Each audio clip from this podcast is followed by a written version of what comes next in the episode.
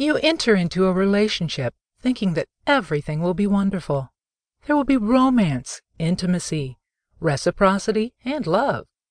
There will be partnership, generosity, emotional support, and communication.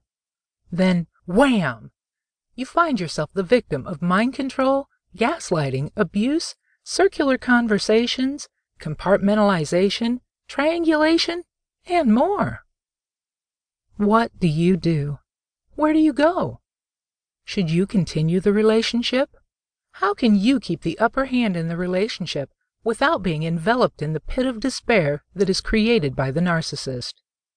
How can you keep him from demeaning, devaluing, and destroying your life?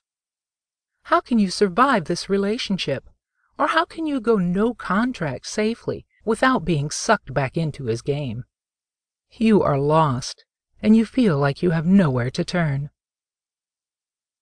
The narcissist has become omniscient and omnipresent in your life. You may have allowed him to do this, or he may have invited himself to exert this much control over you. Either way, you have a problem.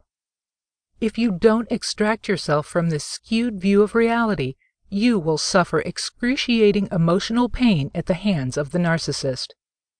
He will turn your whole world upside down.